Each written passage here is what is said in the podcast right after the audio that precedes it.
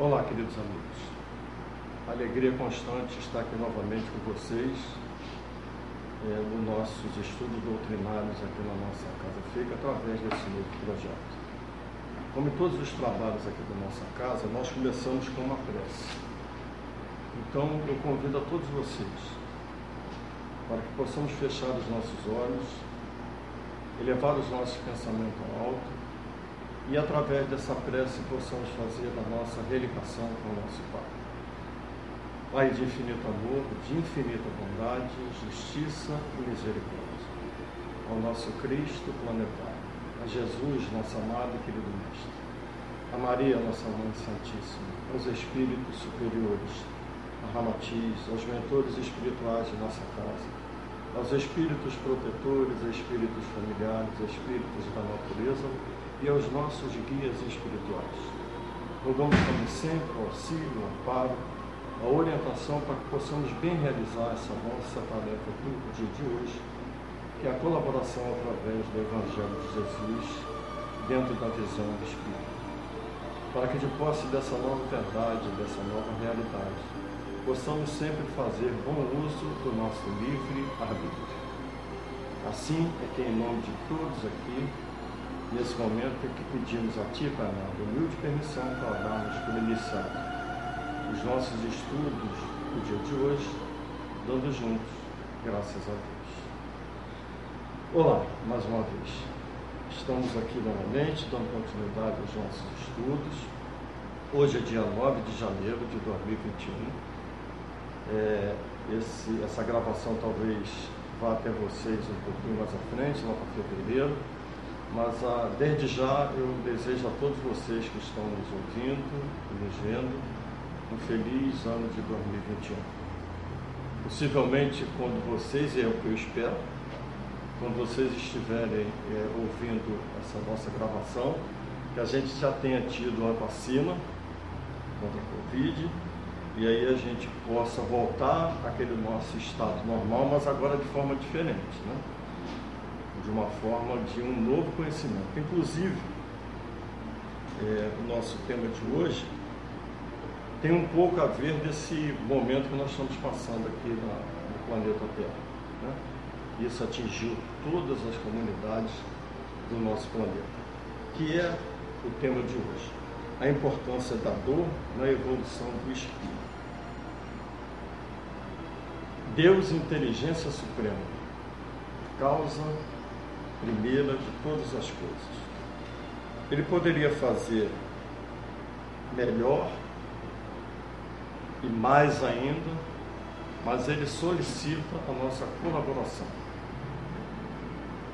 Ele solicita a nossa coração, a nossa colaboração e nós precisamos entender que é para que a gente não é, exagere demais nesse sentido de colaborar com a sua obra. E ele faz isso para unir seus filhos. Eu há bem pouco tempo me recordo, em pouco tempo não, já faz um tempo, nós tivemos um filme, um cineasta, que às vezes Deus tem que pegar alguém assim de fora, porque às vezes nós nos acomodamos num conteúdo e ficamos ali parados. Às vezes a dor é esse empurrãozinho para que a gente possa sair da nossa zona de conforto. E às vezes ele precisa até encontrar em outros ambientes alguém que possa levar é, um ensinamento. E aí eu gosto de assistir filme, novelas, já até comentei isso com vocês no outro, no outro encontro. Tem um filme que todos nós já devemos ter visto, né? esse filme, em que um menino, conversando com o seu terapeuta, diz para ele assim, eu vejo pessoas mortas. O filme Sexto Sentido. Ele não é um espírito, mas ele, o cineasta, aproveitou eh, e fez de forma assim tão brilhante essa ideia da continuidade da vida e a ideia da possibilidade de comunicação com aqueles que a gente diz que morreram. Tem um outro filme que ele também se pegou um outro cineasta, que é uma casa mal assombrada, vocês também já devem ter visto esse filme, por isso que eu estou falando do final, né? No final do filme é, O Sexto Sentido, o terapeuta, ele descobre que ele está falando com ele porque ele já tinha morrido. Então é fantástico esse roteiro que ele faz de dar esse direcionamento, aquilo que a gente fala dentro da doutrina espírita. Há uma outra casa também, uma casa mal assombrada, e que as pessoas que estão ali naquele ambiente escutam barulho, vozes, e o filme continua, e aí começa a aparecer alguns outros personagens dentro do filme. E no final, para a gente resumir, no final do filme, quem está assustando é, aqueles que já estavam como mortos são os encarnados que estão naquela casa. E aí é para a gente também entender que às vezes nós assustamos é, aqueles nossos irmãos que estão lá do outro lado, pela falta do conhecimento da continuidade da vida também, se assusta. Eu estou falando isso porque às vezes a gente fica muito preso, né? O livro dos Espíritos, por exemplo, é um livro fantástico, mas nós estamos tão acostumados que às vezes a gente não dá nem muita importância mais a ele. Porque a gente já convive com ele há tanto tempo que a gente deixa de lado. E assim, né? Nós ficamos numa zona de conforto. Já é o suficiente e esse conhecimento que eu tenho, e aí eu não preciso mais nada. Eu me recordo de um amigo, ele já até desencarnou me recordo de um amigo que ele era um estudioso da doutrina espírita, ele era facilitador em vários centros espíritas de grupos de estudos. Ele conhecia as 1019 questões do livro dos Espíritos na ponta da língua, qualquer coisa que você falasse com ele, ele tinha uma resposta de imediato para você dentro do que estava escrito do livro dos Espíritos. Era um cara até, de vez em quando, eu era muito amigo dele, eu dizia para ele, você às vezes se torna até chato com essas coisas que você, da maneira como você coloca, como você passa para as pessoas as informações que estão contidas no livro dos Espíritos. Pois bem, esse meu amigo, ele vinha pela Avenida Brasil, alguns anos atrás, no seu Passat, vocês veem que já tem tempo, né? Que o carro dele era um carro novo, era um Passat, aquele antigo, né? E ele bate num buraco. Bate num buraco, ele perde a direção do carro, se choca numa parede, fica meio grogue, vê murmurinho em volta dele e escuta um barulho de um, de um acidente de ambulância, um enfermeiro chegando perto dele, aplica-lhe uma injeção, ele apaga, não se recorda de mais nada. Quando ele volta a ter um pouquinho de lucidez, ele está num ambiente tudo muito claro, branco, um silêncio profundo. Ele tentou se mover, não conseguiu, estava numa cama, numa cama hospitalar, observou que era uma enfermaria. Ele tentou se mover, não conseguiu, Aí começou a vir as ideias do que ele tinha do conteúdo do livro dos Espíritos. Ele disse assim, eu acho que eu desencarnei. Porque ele estava naquela época fazendo um estudo do livro Nosso Lar. E aí ele diz assim, bom, lá no nosso lar diz que para a gente, quando a gente desencarna, nós passamos por um período assim de perturbação e a gente tem dificuldade para se locomover. Eu acho que eu desencarnei. E aí que, eis que de repente passa uma enfermeira próxima à sua cama. Ele chamou a enfermeira, enfermeira, por gentileza, por gentileza. Ela disse, pois não, meu filho. Me diga uma coisa, eu estou em nosso lar. Ela disse, não senhor, o senhor está no Souza Aguiar. Aí ele disse, a senhora não é um espírito? Não, eu sou um enfermeiro, o senhor é um paciente. Mas eu tive dificuldade para me movimentar. E aí eu pensei que eu tivesse morrido. Não, o senhor não morreu não, o senhor está aqui. É que o senhor estava tão agitado que nós tivemos que amarrar suas pernas e os seus braços na cama, para o senhor não cair. Aí, a partir desse momento, a ficha dele começa a cair. Sobre o que é colaborar dentro da obra do nosso Pai. a dor que ele passou naquele momento e a ideia de que ele tinha, ah, eu vou desencarnar, sou espírita, o primeiro lugar que eu vou parar é em nosso lar. Que é o que muitos de nós espíritas acreditamos, né? Que nós vamos desencarnar e vamos lá para o nosso lar.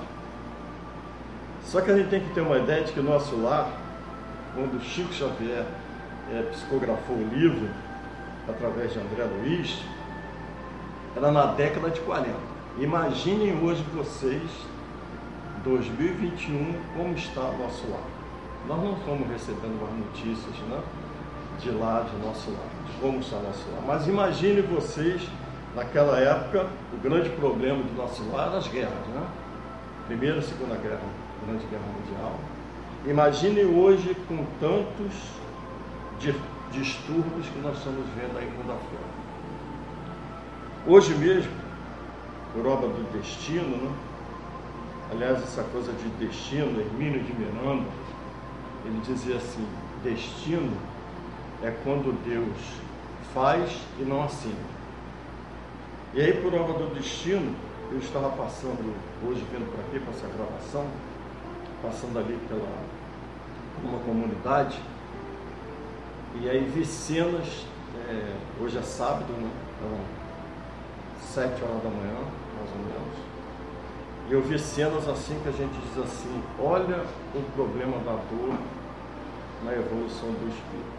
Como às vezes a dor é preciso que ele leve um freio para poder despertar. Passou um carro, último ano, luxuoso, importado, sem capota, conversível, quatro moças sentadas no carro com o motorista, dançando, possivelmente estavam embriagadas. Logo em seguida veio mais um grupo de moças e rapazes também embriagados. Quando eu entrei pela estrada do Tindiba, ali perto da, de uma garagem que tem ali uma aviação, um carro atravessado na pista, todo arrebentado, que esse carro parou num poste. Possivelmente o motorista dormiu ao volante, perdeu a direção, acabou com o carro. Aí eu entendi assim um pouquinho por que, que às vezes a dor tem que chegar para a gente poder despertar, acordar para a vida por nossa negligência e não por castigo do nosso Pai. Nosso Pai não castiga seus filhos. Esse mecanismo da dor, ele funciona para que a gente desperte, assim como aconteceu com aquele meu colega que do, do, do acidente dele, quando ele foi para lá no Souza Guiar, para despertar para uma possibilidade maior de vida é, no último encontro que nós tivemos aqui, eu falei com vocês sobre a questão das últimas palavras de Jesus e tenho certeza que vocês vão procurar lá em Atos dos Apóstolos. As últimas palavras de Jesus. Nós precisamos entender esse mecanismo da dor e do sofrimento. Dor não é uma patologia. Dor é um sinalizador, é um alarme para a gente para dizer assim: algo está errado. Você precisa modificar o seu comportamento. Esse é o mecanismo da dor. Despertar. E o sofrimento é quando nós não aceitamos a dor. Aí nós sofremos.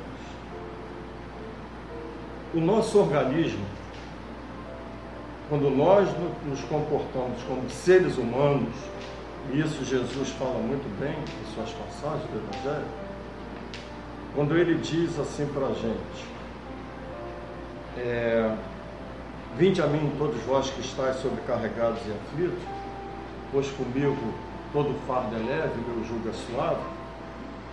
Ele está querendo dizer para a gente que todas as vezes em que nós nos comportarmos como seres humanos, nós seremos capazes de produzir, inclusive no nosso organismo, e o nosso organismo é capaz de produzir isso, para aliviar dor física, ele é capaz de produzir endorfina e encefalina, que são substâncias que neutralizam a dor.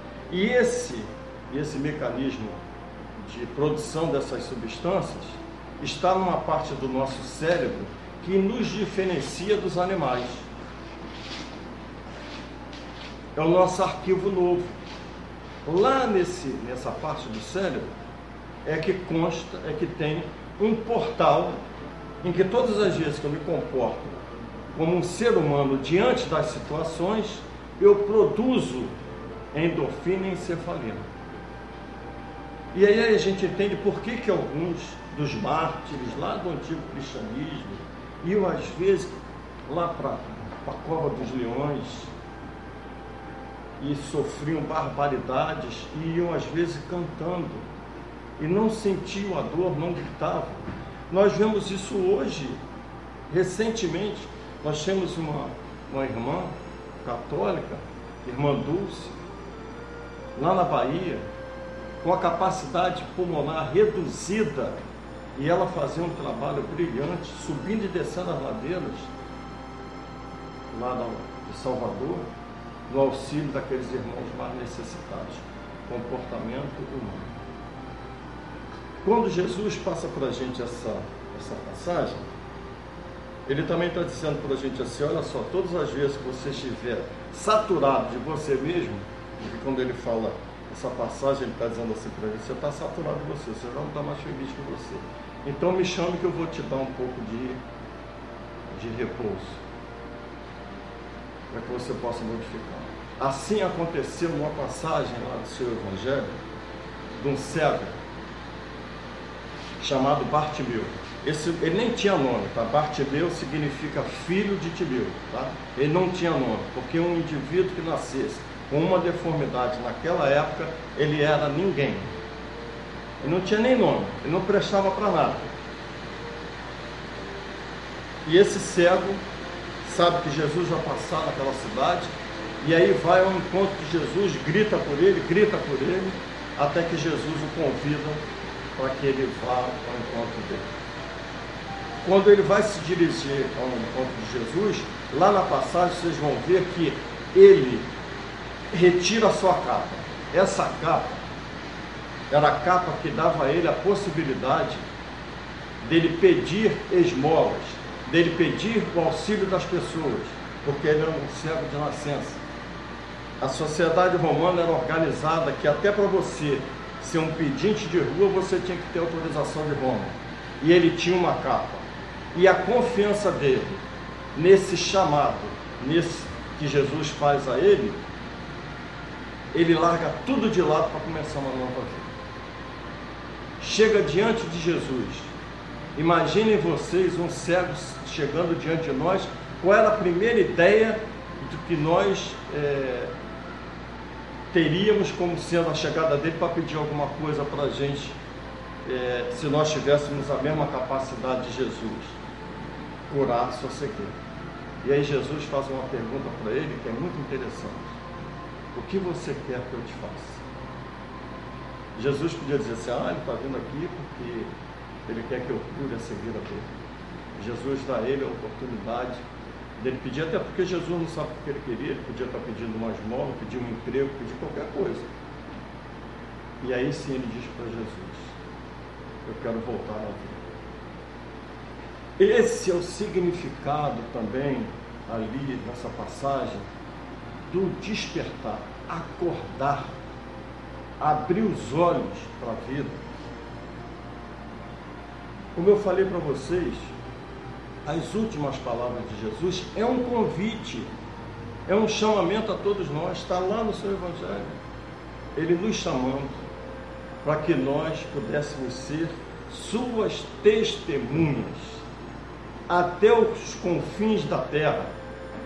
É um convite e quando Jesus nos convida, é para unir corações, não é para criar possibilidade de eu ser maior, que inclusive lá dentro do evangelho dele, os seus discípulos sabiam que ele ia passar pelo, pelo processo do desencarne, e eles já queriam saber quem era o mais, quem era o mais importante entre eles. Jesus quando nos convida, não é para isso. Porque Ele pode, pode fazer tudo sem a nossa é, ajuda, mas Ele quer que a gente também colabore com Ele e, acima de tudo, fazer com que a gente una corações. Unir corações. Esse é o convite e foram as últimas palavras de Jesus quando esteve conosco. Para que nós sejamos suas testemunhas de que seguir nesse caminho do seu Evangelho nos traz felicidade, nos traz equilíbrio, nos traz tranquilidade para que dentro das nossas dores e do nosso sofrimento nós saibamos, saibamos nos comportar como seres humanos que nós vamos produzir dentro do nosso organismo essa, essas substâncias que vão neutralizar e vão nos dar suporte para que a gente possa sair desse momento difícil em que nós estamos é, passando. Nesse mesmo processo do despertamento da dor como um símbolo de crescimento, de evolução do espírito, nós vamos ver também lá no budismo, Buda fez uma comparação muito interessante do ser humano para crescer, para sair do lugar, para sair dessa zona de conforto, e que às vezes nós nos colocamos, ah, tá bom, do jeito que está aqui, está muito bom, não precisa de mais nada. Jesus é o nosso guia e vocês acham que guia deixa a gente parado? Manda a gente caminhar. Vamos sair dessa, dessa situação, vamos embora, vamos trabalhar. Esse é o convite. E Buda diz para a gente assim, ele faz uma comparação que há quatro tipos de ser humano que é comparável a quatro tipos de cavalo. É interessante essa maneira como ele colocou para a gente entender esse mecanismo da dor como processo de evolução do espírito. Ele diz assim: o primeiro cavalo, ele basta escutar o barulho do chicote, que ele já sai correndo. Ele não quer nem saber, ele já vai embora. É mais ou menos como aquele ser humano que escuta uma notícia lá do outro lado do mundo e ele já começa a ficar atento, já começa a ver o que, que a gente pode fazer, porque isso vai poder chegar aqui. A vida é muito frágil. Começou a Covid. Nós tivemos notícia da Covid lá em novembro do ano de 2019, lá na China, distante da gente. Nós sabemos disso, que já estava acontecendo, não nos preparamos, o mundo inteiro não se preparou. E o que, que aconteceu? Se espalhou por toda a terra. Aqui a gente só foi despertar depois do carnaval. Depois do carnaval que a gente começou a ver que a Covid chegou aqui. Então ele compara a, aos seres humanos, alguns já começaram a tomar suas medidas antecipadas para que quando chegasse ali já tivesse um Há um segundo cavalo, que é aquele cavalo que às vezes o chicote precisa bater no corpo. Aí ele diz assim: esse é comparável ao ser humano que quando toma conhecimento de alguém, da mídia, de um fato de alguém conhecido, não do seu relacionamento, do seu convívio, mas alguém que ele conhece que está passando por um processo é, sério, e ele diz assim, caramba, como é que a vida é frágil, a gente não sabe o que pode acontecer amanhã. Eu preciso aproveitar o máximo da minha vida. E ele aí desperta. Há um terceiro cavalo. Esse terceiro cavalo, o chicote precisa rasgar a carne. E rasgar a carne significa aquele ser humano que às vezes está passando por um processo de dor e sofrimento num ambiente familiar. É tomar conhecimento, agora está aí a Covid, né? pessoas do nosso convívio, do nosso relacionamento, passando por esse processo de dores, de angústia. Eu tive pessoas na minha família, ficamos extremamente preocupados, graças a Deus, todos estão bem, mas aí a gente vê assim, como é que a vida é frágil.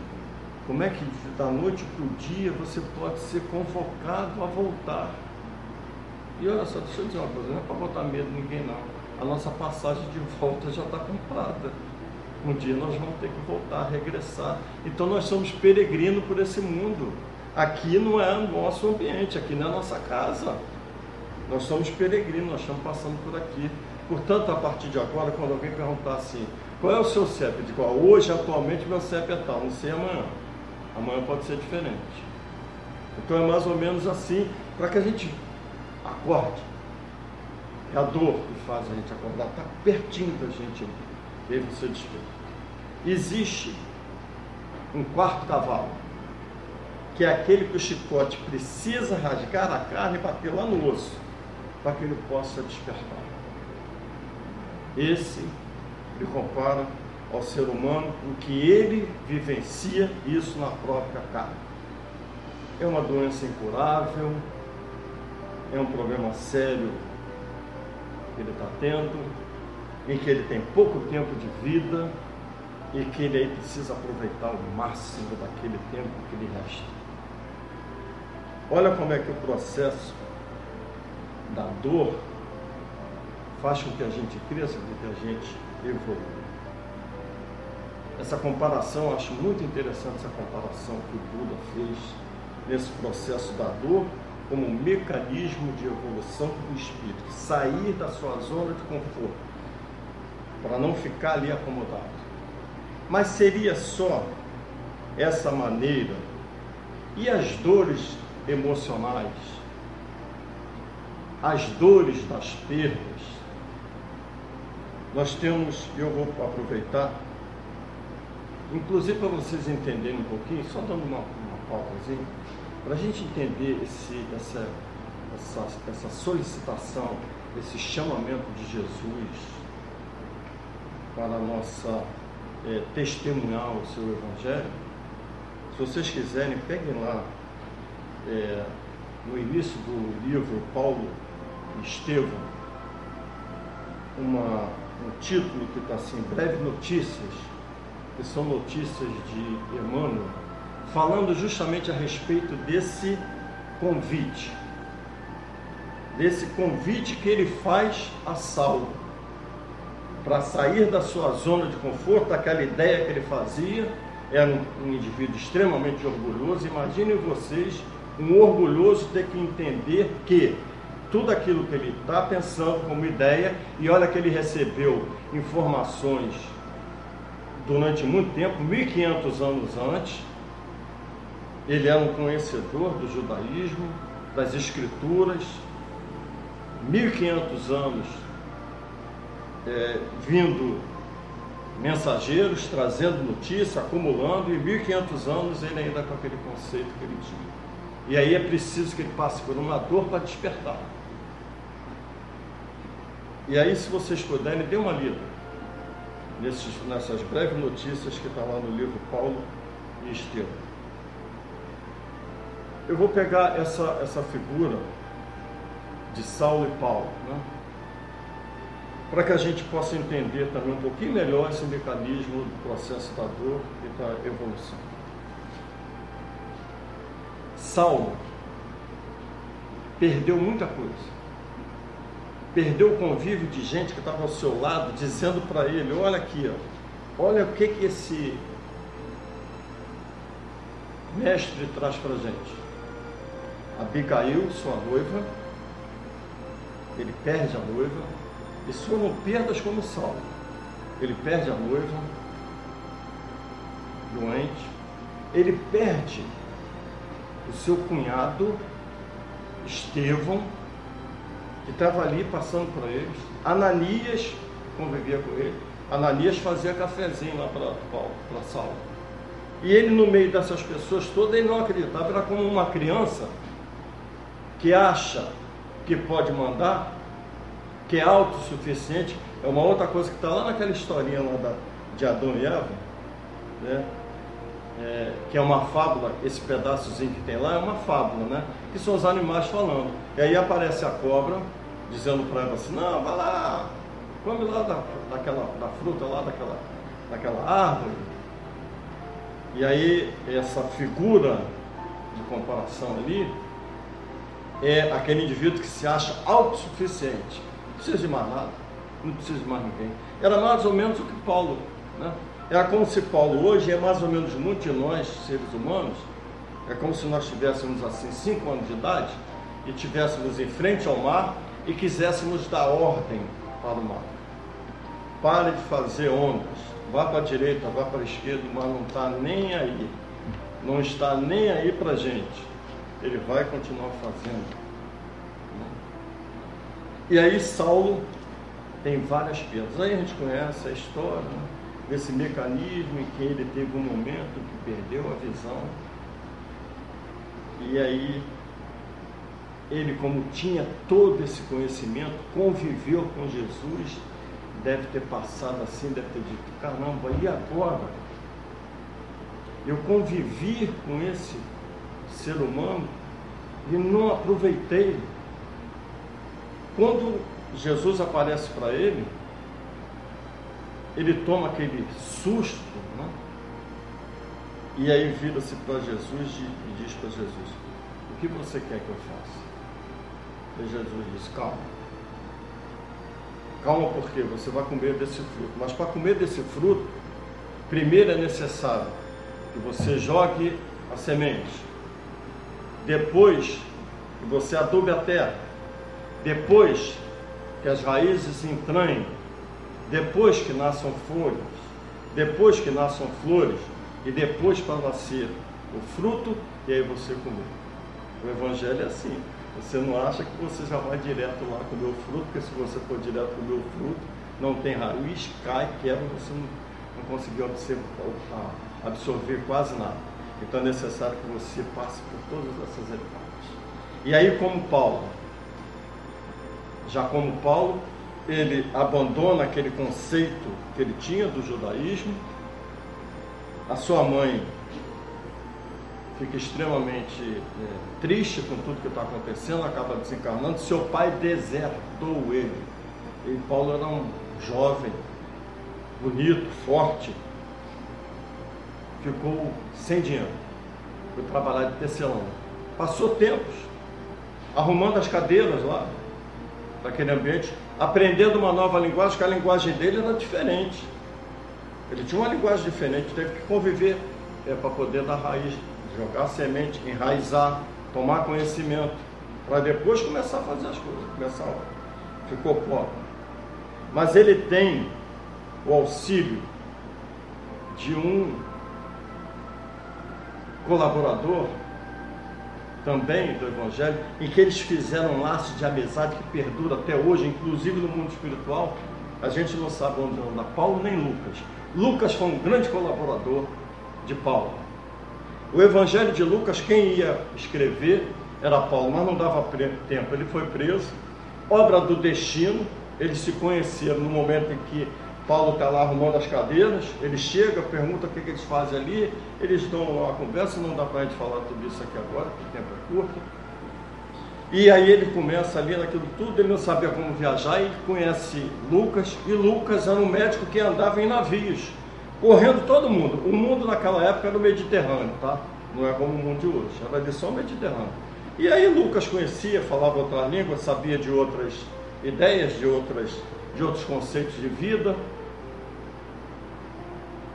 e aí Lucas começa a colaborar com é, Paulo nesse processo do que é a dor do processo de evolução do espírito, nós conhecemos o trabalho de Paulo. Mas quando vocês pegarem o Evangelho de Lucas, nós vamos entender o que é a nossa peregrinação aqui por esse planeta. Nós somos peregrinos. No Evangelho de Lucas, quando você abrir, eu vou passar aqui para vocês, vocês, quando lerem esse Evangelho, tenham assim, uma ideia, formar uma ideia já, porque Paulo, aqui, Paulo montou todo aquele projetozinho que tem ali, porque ele estava preso, não podia mais, chamou Lucas, disse, Lucas, você tem que agora pegar mais aí algumas informações, toma aqui, isso aqui eu já anotei, porque Paulo tinha estado com Maria, e Maria, já viu, né? Mãe, você vai perguntar a uma mãe, quem é seu filho? Ah, ela vai dizer tudo do teu respeito. E aí Maria passou para Paulo a infância de Jesus, a manjedoura, é, o censo daquela época, em que nós só vamos encontrar isso no Evangelho de Lucas, porque Lucas não estava convivendo, não conviveu, e ele procurou, e Paulo também não estava vivendo naquela época como discípulo. E aí ele começa a ver coisas diferentes. É igual a história lá do cineasta, né? sai daquela zona para alguém poder é, é, implementar mais. No Evangelho de Lucas, nós vamos encontrar passagens que só encontramos nesse Evangelho, em outros não temos, não tem as passagens, principalmente dessa infância de Jesus. É Maria falando com Paulo. E aí, quando Paulo está preso, Paulo, é, Paulo vai lá, chama Lucas. Lucas era um companheiro inseparável dele, amigo, uniram por afetos, por amor, estão até hoje unidos. E aí diz para Lucas, olha, termina. E aí começa o Evangelho de Lucas e Lucas escreve seu Evangelho. A primeira parte do capítulo 1 até o capítulo 9 é uma mãe falando do seu filho. É Maria falando do seu filho. Quem era aquele indivíduo? A segunda metade do, do livro, que vai mais ou menos do capítulo 9, e se eu não me engano, até o 21 ou 22, é a peregrinação. É a nossa peregrinação. É a nossa passagem de dores, de sofrimentos, de aprendizados, para poder chegar lá no final, que é o êxodo. As duas últimas, os dois últimos capítulos, se não me engano, 23 ou 24, é o êxodo. É você retirado daqui e para viver a sua vida é, mais ampla, a verdadeira vida nossa. Não que esse momento aqui, na vida como encarnados, não sejam é, importantes para a gente. É uma fase, a fase de viver nesse planeta de provas e expiações, de dores, de sofrimento, é brilhante para lapidar o espírito, o espírito ainda simples, ignorante, não ignorantes no termo pejorativo, mas ignorante de não ter conhecimento de tudo, para lapidar, para que ele possa sair e se tornar um espírito iluminado, um espírito perfeito. Nós passamos por esse processo. Então, aqui nesse momento é importantíssimo nós estamos caminhando para o planeta de regeneração. Nós precisamos entender também que o planeta de regeneração não é um planeta que fica muito tempo, não. É bem curtinho o planeta de regeneração. Sabe por quê? Porque depois dessa caminhada, dessa peregrinação, nós estamos assim, cansados, né? Já muito, é, com muito esforço. O planeta de regeneração nada mais é do que um momento de descanso tomar um folho. E aí, mais uma vez, ali é que vai começar a florescer o Evangelho.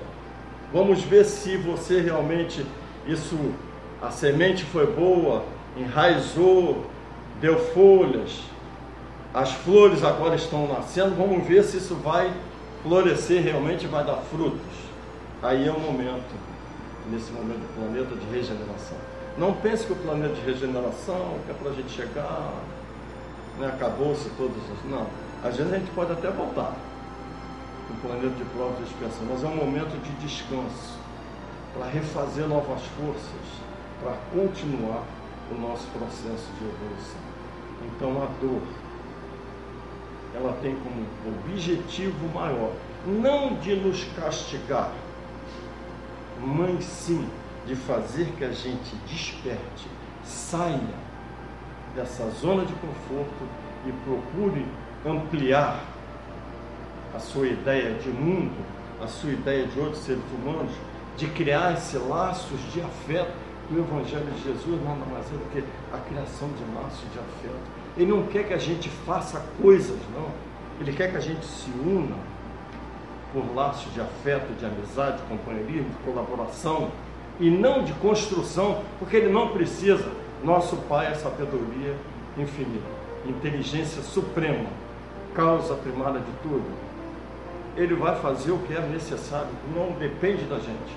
Jesus, no seu Evangelho, ele vai fazer, não depende, mas ele nos convida a colaborar. E às vezes essa colaboração vem através de uma dor, de você mudar conceitos, visão de vida para dar um passo adiante. Então, meus irmãos, sobre o tema de hoje, e que nós chamamos sobre esse processo da dor como é, evolução do espírito, fica para a nossa, nossa reflexão. Busque, leiam lá o Evangelho de Lucas, leiam o livro Paulo e Estevão, leiam, nós temos tantos livros, não se acomode só naquele conteúdo, ah, já conheço o livro dos Espíritos, igual aquele meu amigo lá, eu contei a história do início. Saia, busque, procure, se movimente, trabalhe, para que a gente possa conquistar felicidade, prazer em viver. A vida é belíssima e não pense que a gente encerra ela só aqui com a passagem, ela continua. A mesma alegria que nós vivemos nesse plano é a mesma alegria que nós vamos viver no outro plano. Se nós vivemos aqui com mágoas, ressentimentos, que são extremamente nocivos, que produzem em nosso organismo é, substâncias nocivas, como cortisol, que acaba com as nossas defesas orgânicas. Então a gente precisa mudar e adorar viver, gostar de viver, ter satisfação em viver. Bom, como e aí fica então para a nossa reflexão esse tema de hoje. Vamos agora então fazer a nossa prece de encerramento em forma de agradecimento. Vamos fechar mais uma vez os nossos olhos, elevar o nosso pensamento em forma de agradecimento. Graças te damos, amado, querido Mestre Jesus, aos nossos amigos da espiritualidade, por esse momento, por esse encontro, pela oportunidade de estarmos aqui conversando, falando sobre o Evangelho do Cristo, de Jesus, do nosso progresso como Espírito. Rogamos ainda para que o Senhor nos abençoe. E vamos agora também procurar dar de graça por tudo aquilo que nós estamos recebendo nesses encontros. Dá de graça aquilo que nós recebemos, mentalizando os nossos familiares, os nossos amigos, aqueles nossos irmãos que nós sabemos hoje passam por provas doridas, estão leitos de hospitais, asilos, orfanatos, casas de reclusão, para que essa paz essa energia possam chegar aos quatro cantos do nosso planeta. Desculpa. Pai de infinito amor, de infinita bondade, querido Mestre Jesus, estamos profundamente agradecidos por tudo que aqui recebemos, pelo auxílio, pelos esclarecimentos e pelas energias benfeitoras. Rogamos ainda que momentos como o de hoje nunca nos falte em nossa vida. Assim é que, em nome de todos aqui presentes, pedimos humilde permissão para darmos como encerrados os estudos do dia de hoje, todos juntos. Graças a Deus. Muito obrigado pela atenção de vocês. Até uma próxima oportunidade. Fiquem com Deus.